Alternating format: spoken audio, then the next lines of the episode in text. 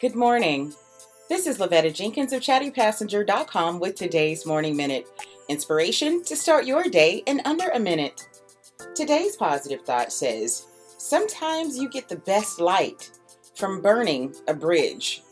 Now, listen, I know this is completely different than anything we've ever talked about before, but I will let you know, sometimes you get the most clarity in your life when you let go of something or someone that you know has been tethering you to a spot you don't need to be in. Yes, sometimes you've got to let people go.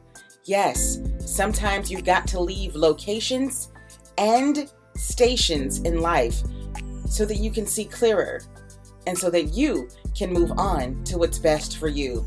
So today, no matter what it is, even if it's a bad habit, burn that bridge, see clearly, and move on. This has been Lavetta Jenkins of Chatty Passenger dot com with today's Morning Minute. I'll see you tomorrow.